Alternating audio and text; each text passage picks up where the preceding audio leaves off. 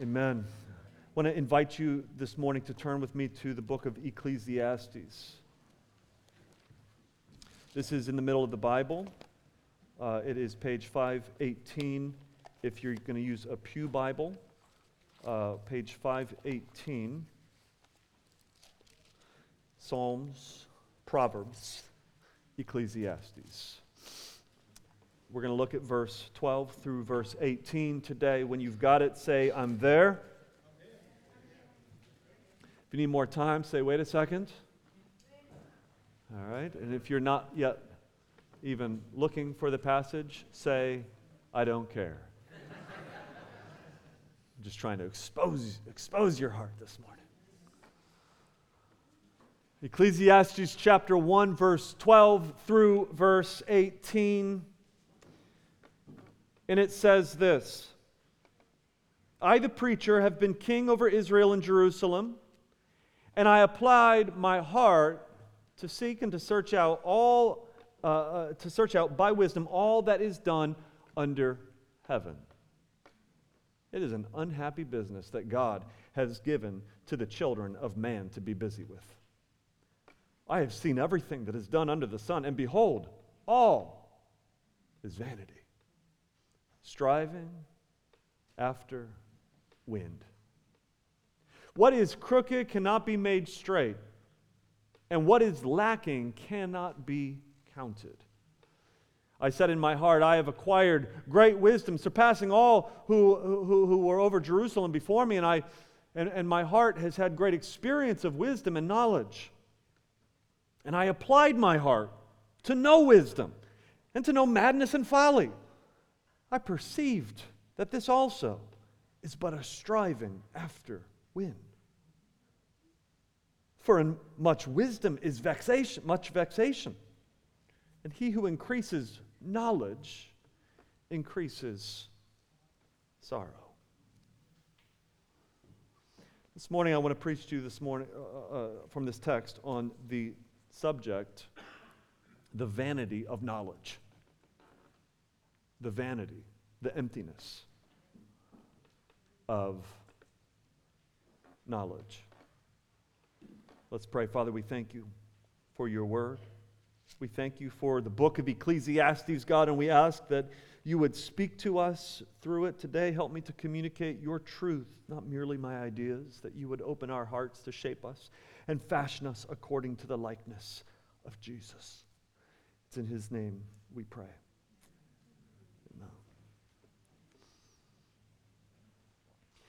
Knowledge is valuable. Knowledge is vanity.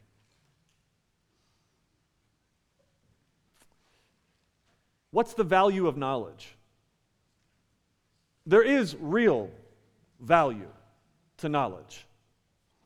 For example, $248.50. That's what it cost us a couple years ago to get our furnace started. You know, my wife waits until the coldest night of the year before she finally allows us to turn on the furnace. It's not until frostbite, frostbite is seen on the fingers of our young ones that she says, okay, flip it on. And so we flipped it on, and you've been there before it doesn't come on. And it's zero degrees in the house. and so we bit the bullet. We called a technician to come out. He got the machine running. All of a sudden, the house is filled with warm air, and he gives us a bill for $248.50.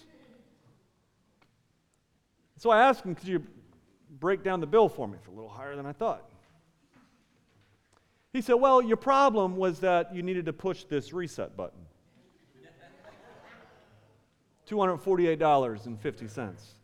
I said, Could you give me the breakdown of your, your cost there? He said, Sure, 50 cents is what it cost me to push the button. $248 was my knowledge of what button to push. All right, I made that last part up. The rest of it is true. But I make a point knowledge is valuable. It made him $248.50 that night. If you grew up on PBS like I did, you might remember the public service announcement, The More You Know, with the little jingle, something like that. The more you know. That lives rent free in my head. And there's value to it. Knowledge of your body will save your life when something isn't going right and you check yourself into the ER. Knowledge of mental health can help you deal with bad feelings and thoughts. Knowledge in school can help you get degrees, which helps you get jobs, which pays money.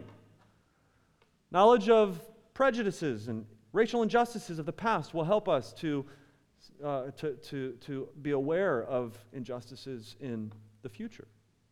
Knowledge, is of, a knowledge of the streets will keep you alive, whether you're living in the streets, hustling, or whether you're just walking to school. Keep your head on the swivel. Street knowledge. There's value to knowledge. There's value to knowledge, right? Now, let me give you some definitions. Knowledge, facts. The awareness of facts, all right? Wisdom is the ability to use knowledge to accomplish our goals and purposes. And there is great value in knowledge, and there is great value in wisdom. And even the writer of Hebrew, he, uh, Hebrews, even the writer of Ecclesiastes agrees with this. Turn over with me quickly to Ecclesiastes ver- uh, chapter 7, chapter 7, verse 11. He says, Wisdom like an inheritance, is a good thing and benefits those who see the sun. Wisdom is a shelter as money is a shelter. But the advantage of knowledge is this wisdom preserves those who has it. Verse 19 Wisdom gives strength to the wise man, more than 10 rulers who are in a city. The writer of Ecclesiastes does not disagree. There is value to knowledge, there's value to wisdom. Wisdom is, is as valuable as, as, as 10 rulers in a city. And so then going back to chapter 1, verse 17, why does he say that wisdom and knowledge is like striving after the wind? So, on one hand, he says wisdom is valuable, knowledge has value. On the other hand, he says, chapter 1, knowledge is all vanity. How do we understand this? Well, to understand this and to understand anything in Ecclesiastes, we have to understand what Ecclesiastes is about. If you're new with us this morning, we're in a series through this book of Ecclesiastes. It's part of the, the wisdom literature the scriptures, which includes Proverbs and Song of Solomon. It was written about a thousand years before Jesus was born. It's in the Old Testament. And like Proverbs, it deals with issues of wisdom. It's very different than Proverbs, though.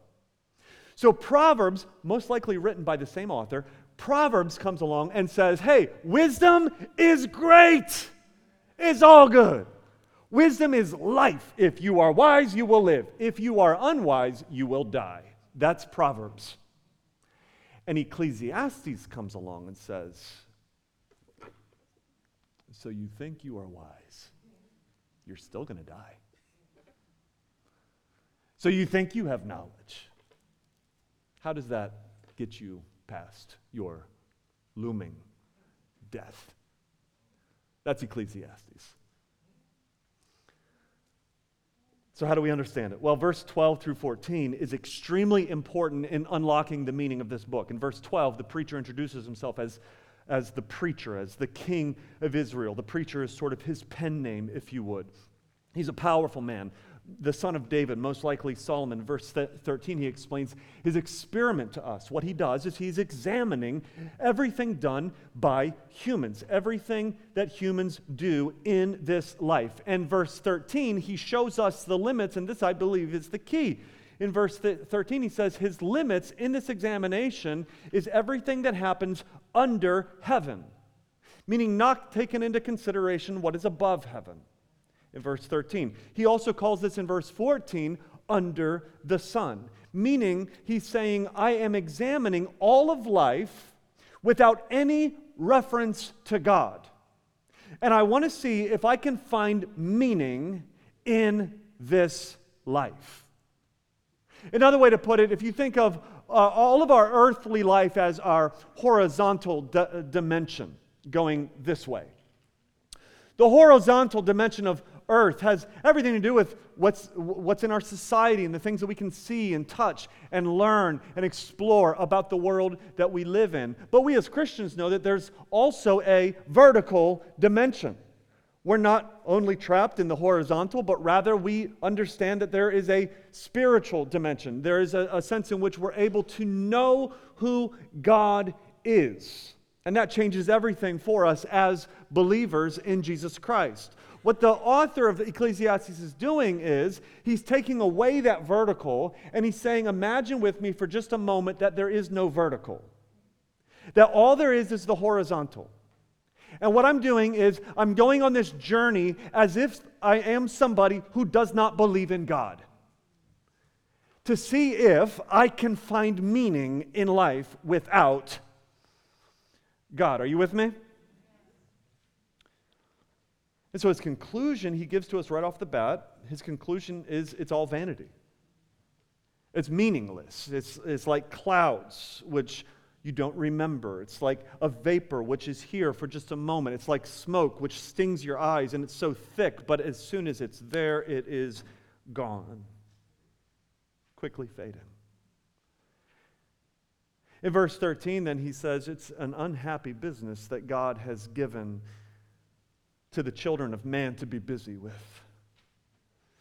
Meaning, all the tragic human beings who live in this world with no understanding of the vertical. They're living in this world seeking to find meaning in the horizontal. And this world is hard. Oh, the tears that are cried in this world. How many tortured souls endlessly toiling in this world to try to find meaning and satisfaction and fulfillment in what they do and what they know and what they can take pleasure in. And he says it's all vanity, and these generations go on and on and on, generation after generation, hundreds of years, thousands of years, where people just keep doing the same thing. And it's an unhappy toil, he says. While this writing is thousands of years old, it rings as true today as ever. Consider the sadness in, in our society. Consider the depression in our society. Consider the suicide rate in our society. Consider those, the number of those who self medicate with drugs and alcohol, getting high in order to get by. He's only confirming what we all, in a sense, already know to be true in our heart, and that is this that living life for life's sake is meaningless and it's an unhappy business. It's filled with sorrow and pain and loss and suffering. So, in the previous sermon, we looked at the vanity of success last week. Next week, we're going to look at pleasure.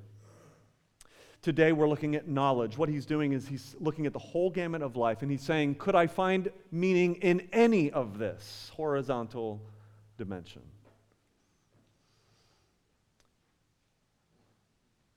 But first, before we get into it, let me ask you a question Are you seeking satisfaction in knowing things?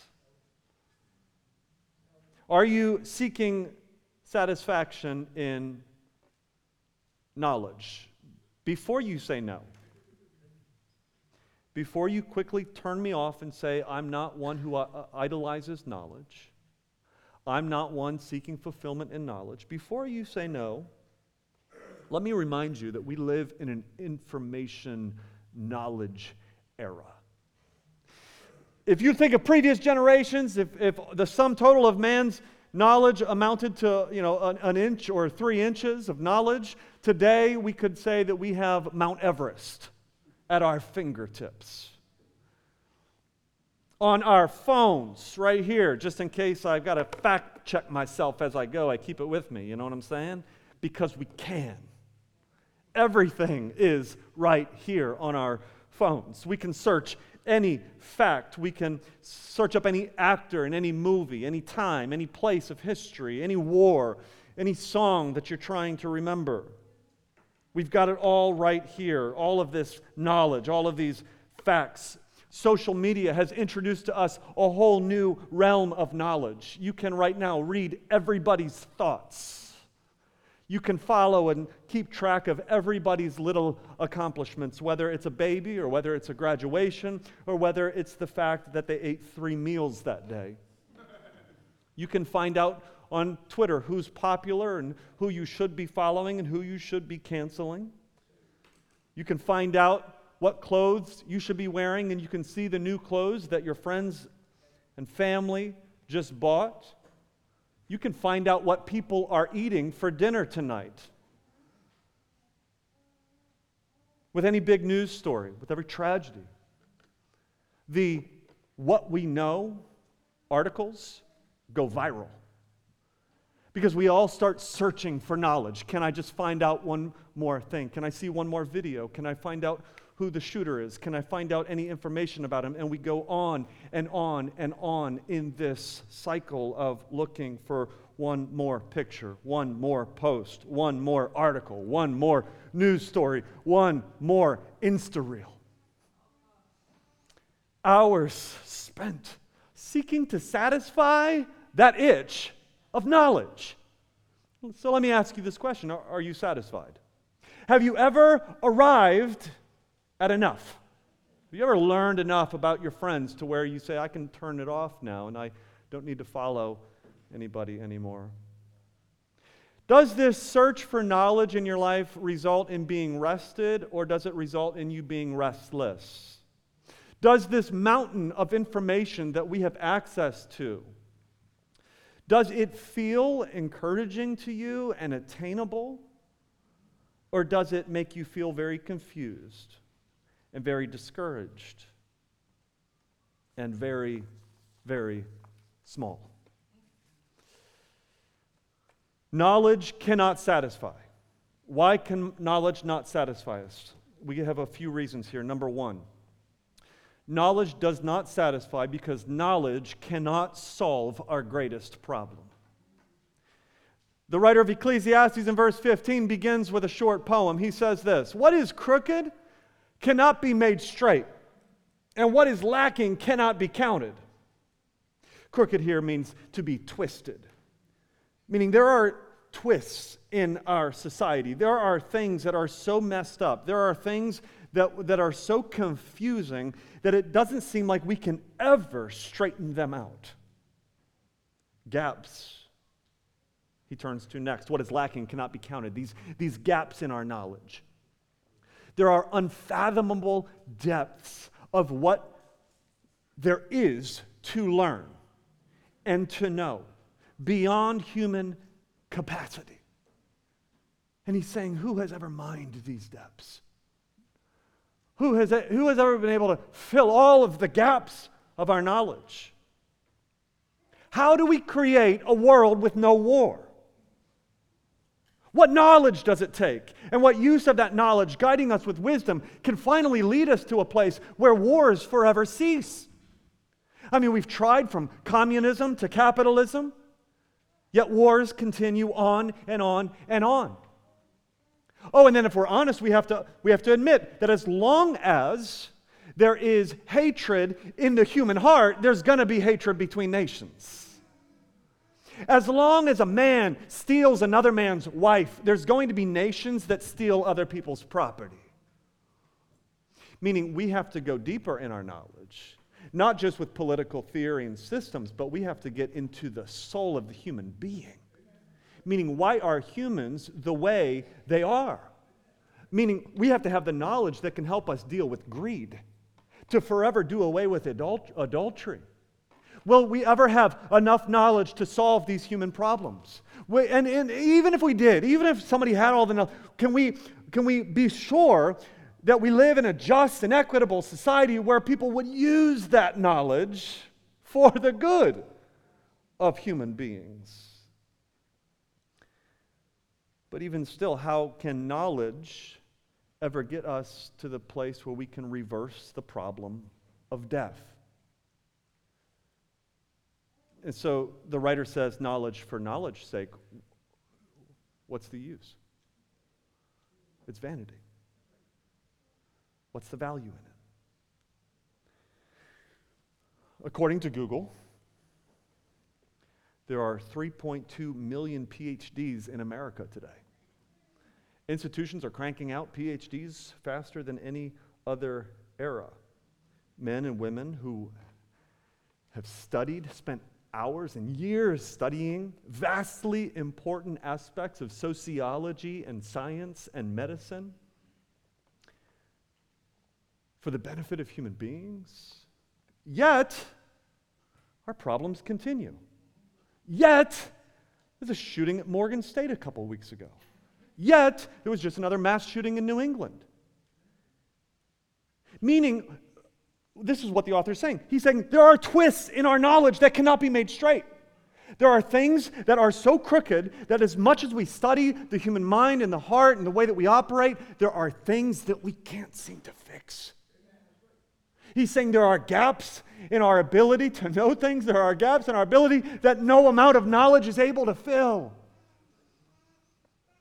So, knowledge, he says, cannot solve our greatest problem. The second reason that knowledge can't satisfy is because knowledge cannot supply our need for meaning. It never supplies our need for meaning. It never satisfies. It never fulfills us. Verse 16, he goes on.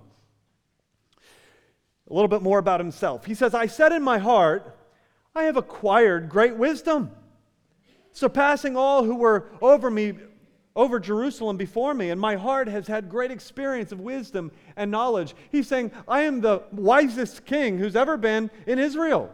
Meaning, if anybody has any kind of uh, uh, authority, credentials to be able to talk about knowledge in this way, it is this man, the smartest in his field.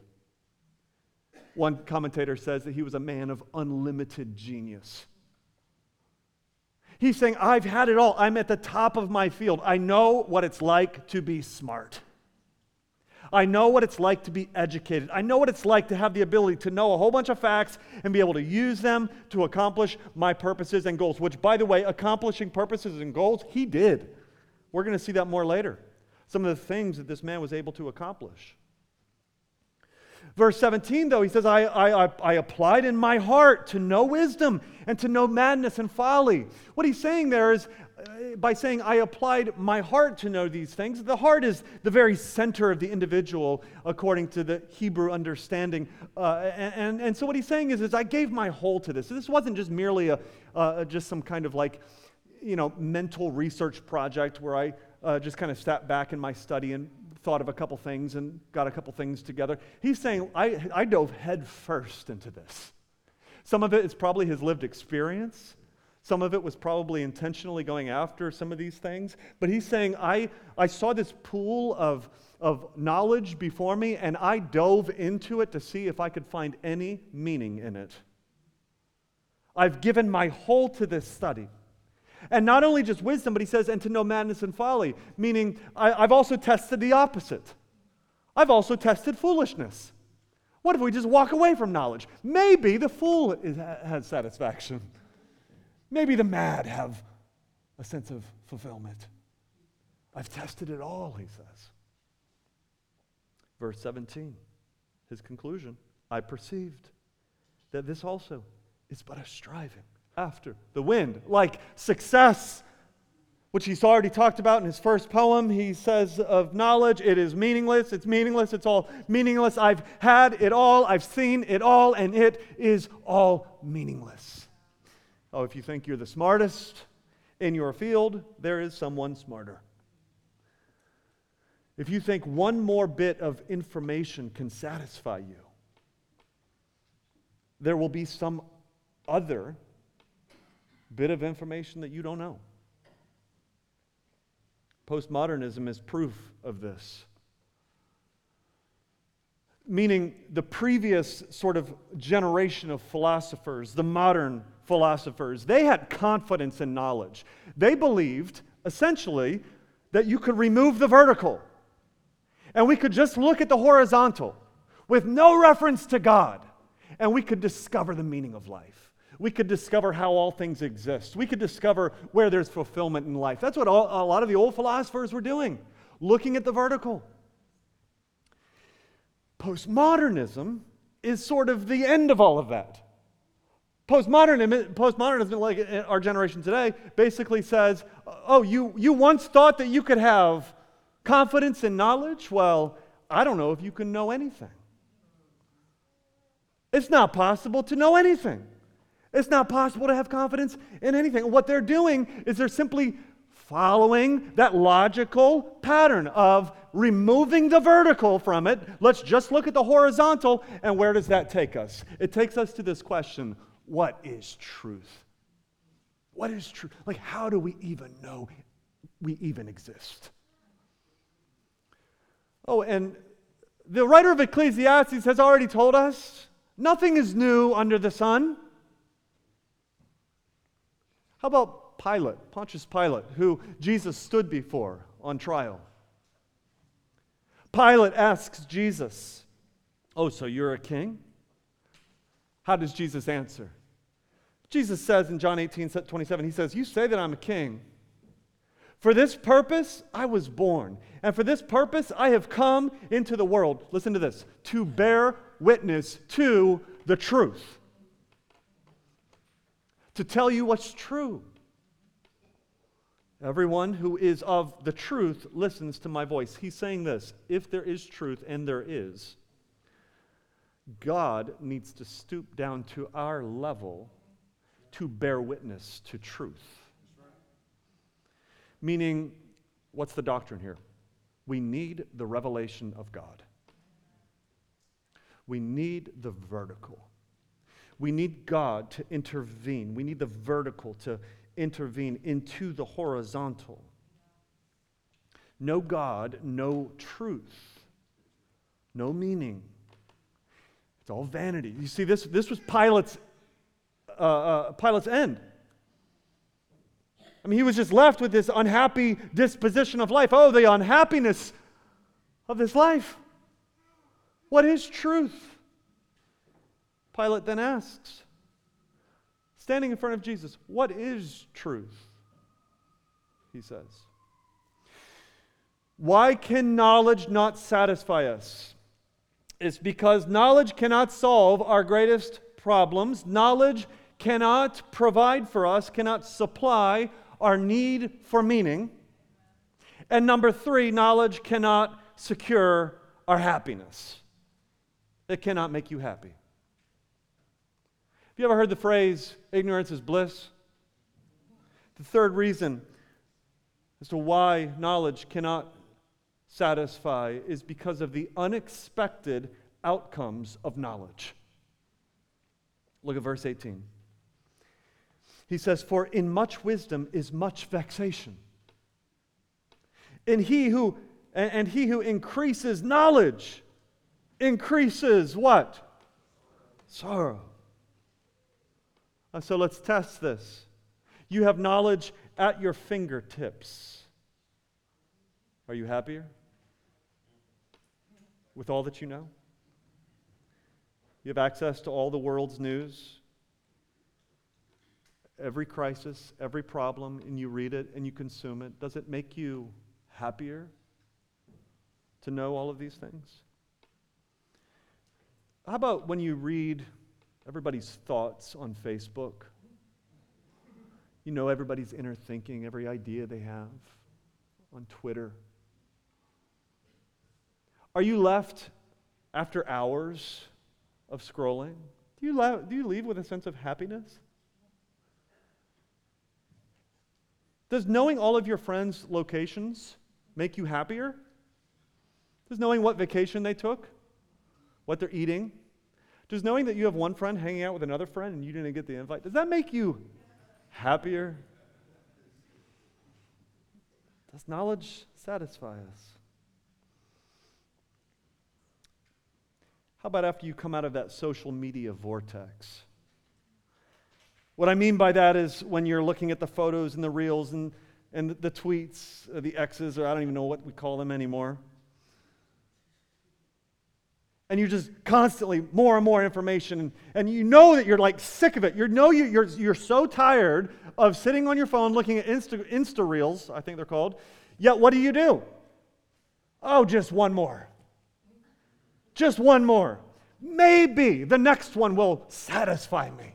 Maybe I will find fulfillment if I just learn one more thing. Maybe if I just research this one last little thing that's on my mind, I will finally be satisfied. Are you ever satisfied? And are you left happier than you were before? On a very serious note, when you consider teen suicide rates that are staggering, over the last 10 to 20 years and how many studies have shown the correlation between teen suicide rates and the increase of social media consumption, knowledge. Does knowledge make us happy? The more you know. Public service announcement, so locked into my brain. The more you know. The, the Ecclesiastes author is suggesting the more you know, the more sorrow you feel. How about the smartest people you know? Have you ever noticed that some, some of them, as they get older, become the most cynical people you know? The most jaded people you know? Does knowledge really make us happy? the more you know. The more you know, he is suggesting it is actually an unhappy business. Knowledge for knowledge sake. What he's saying is this it enlarges the human problem, it doesn't solve it. One author put it this way he said, Wisdom is a blessing, but it cannot solve life's fundamental problem. And our fundamental problem is our need to know God. Our fundamental problem is not that we are, uh, uh, you know, you know hungry or that not that we are thirsty or not that we are cold or, or naked or, or uh, uh, uh, not that we are oppressed or not, not that we are in need, not that we are poor. I mean, all of these things can be certainly problems. And as Christians, we love one another and we seek to help each other's problems. But what we must understand, church, is that our fundamental problem is that we are rebels against God. And we need to know God. And knowledge for knowledge's sake, while wisdom is a blessing, it cannot solve our fundamental problem. You see, the preacher in Ecclesiastes is not trying to depress you, he's trying to rescue you. Or maybe another way to look at it is like this He is trying to depress you so that you will know God so that you will turn from your idolatry of the horizontal and know that you must turn to the Creator, to the Savior. So then, what should our relationship be with knowledge? Because, see, on one hand, religious folks have tended to say, well, look, I'm all about knowing God, and I really don't care about the horizontal. I don't care about society's problems. I don't care about knowing how to fix things, as long as I know God and get other people to know God. Whereas the secularist is completely the opposite of that. And the secularist says, I'm all about the horizontal. I'm all about knowing society's problems so that I can be good for this world. Yet, I don't find any value in knowing God. Or perhaps they might say, I don't think we can know God. But you see, look, neither of those are the Christian's response. Christians are those who know God. And we know that we know God not as with knowledge of God as the end goal, but with God as the end goal. Does that make sense? Meaning, like, I don't know my wife just so I can write a paper about her, just so I can prove to you that I know Jess, but I know her for Jess's sake. Does that make sense? And so a Christian knows God with the glory of God as his or her goal. And the Christian then also understands that God has placed them in this time, in this place, in this society, in this world, which is very real and which has problems. And God has given them uh, uh, resources and abilities and opportunities and this brain. And so, therefore, knowledge in the world is a matter of what? Stewardship. We're stewards of the brain and the opportunities and the resources that God has given us. Meaning this, meaning this, we're also okay with the limitations He's given us. Meaning this, we need not seek to find fulfillment in it and to run after it as if we can somehow make ourselves something if we just know more. But rather, we are stewards of what God has given us. For what purpose? To love God and love our neighbor. That's the stewardship of knowledge. But it begins with knowing God. And so then that leads me to my last question here, and we'll close. How can we know God? How can anybody know God? Turn back over to Ecclesiastes 7 with me, really quick. There's this rhetorical question that he asks in this chapter, in verse 13, which, which jolts us off of the horizontal and pushes us to see the vertical. Look at verse 13 of chapter 7. He says, Consider what God has done. Who can straighten what he has made crooked? It's meant to be a rhetorical question to get us to think.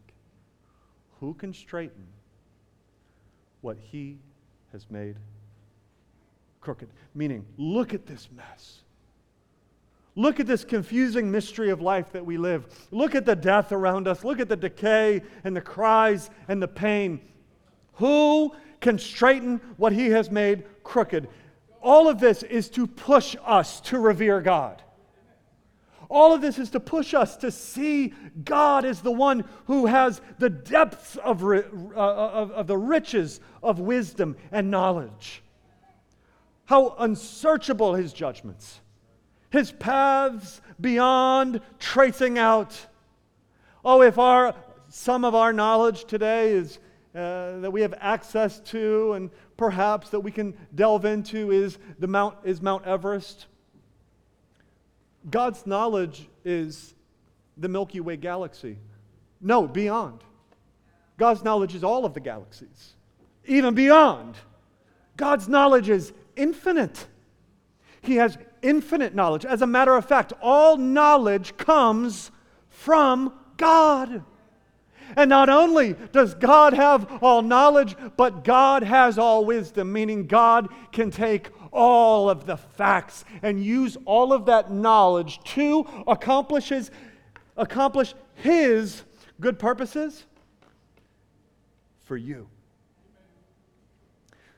Meaning, where I want us to turn before we leave here is to God. I want us to glorify God. I want us to see our limitations and to see God's beauty to see the wonder of who God is, to see the awesome reality of God's infinite knowledge and infinite wisdom. Oh, the smallness of man. Here we are, toiling away. And what I want you to know is that we can know truth. And not only that, but listen. Our problem, additionally, which I haven't even delved into, is the fact that we need to be known. You know, how many of our problems come from the fact that I'm not really known? That I don't even know if I know myself. Not only can we know God, but this infinite God who has like mega knowledge of all the stars and the galaxies also has micro knowledge of you. He knows you better than you know yourself. This is why the scripture uses these, these, these ideas of, uh, that are true of God, that, that point to so much more, such as He knows the number of hairs on your head. He's closer to you than even your thoughts are. This vertical who has come into the horizontal. Oh, consider what God has done. Who can make straighten? What God has made crooked, we look to God. Amen? Let me close with the testimony of the Apostle Paul. Uh, Paul had gone into the city of Corinth. Corinth was, was a place that was known as the epicenter of Greek knowledge. And when Paul came there, The Apostle Paul didn't come with the, the rhetoric of the philosophers of his day. He, he didn't come as somebody who, who was flaunting their abilities to speak. Even though Paul was trained, even though Paul was well educated, even though Paul had knowledge of a lot in this world, he came as one who had a message that was seen as foolishness to the ears of the elite. The message he came was a message of how the vertical had entered the horizontal. How God had stooped down to our level, how God became man and took on flesh. And that was the message that he came with. Utter foolishness to the world. Was it foolishness? Listen to this paragraph. I want to read this paragraph that Paul wrote to the church in Corinth. It's in a letter called 1 Corinthians, which we're studying on Wednesday nights. And he wrote this paragraph on this same topic. He says this He says, Where is the wise person? Where is the teacher of the law? Where is the philosopher of this age? Has God, has God made the wisdom of the world? For since in the wisdom of God, the wisdom through its wisdom did not know him. The world, I'm sorry, for since through the wisdom of God, the world through its wisdom did not know him. God was pleased through the foolishness of what was preached to save those who believe. Jews demand a sign, Greeks look for wisdom. But we preach Christ crucified, a stumbling block to the Jews and foolishness to the Gentiles. But to those whom God has called, both Jews and Greeks, Christ is the power of God, and Christ is, listen to this, the wisdom of God. What he's saying is this Where is the wisdom of God? Where can we find it? It's not in the Buddha who tells you to seek enlightenment within. It's not in Muhammad who gave us more rules and laws. It's not in the wisdom of this age. It's not in this knowledge era in which we live, in which we have every bit of facts accessible to us. He's saying the wisdom of God. Where do you see it? Where do you find it? He's saying the wisdom of God is in the crucifixion of Christ meaning God who has infinite knowledge and has infinite ability to use that knowledge, aka wisdom. The facts and the use of those facts has led God in his wisdom to the cross. And we see the cross. We see what Christ has done for mankind. And Paul is saying, there is the wisdom of God. There is the wisdom of God. Pilate stood before truth himself. And he asked the question where is truth? Oh, through Noah, God gave us knowledge of judgment, but that knowledge didn't solve our problem. Through Moses, God gave us knowledge of the law, but knowledge of the law did not solve our problem. Through the prophets, God gave us knowledge of his promises, but knowledge of his promises did not solve the problem.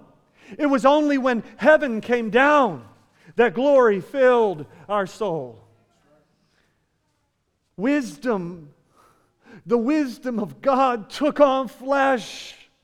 And we've seen him and known his glory, glory of God the Father all of the facts that God knows and all of his ability to use those facts led him to accomplish his goals for us in Christ. Meaning it was the wisdom of God which directed Christ to leave the glories of heaven to come to earth. It was the wisdom of God which directed Christ to live a life of righteousness on our behalf, which we could never do for ourselves. It was the wisdom of God which led Christ up Mount Calvary to die for the sins of mankind.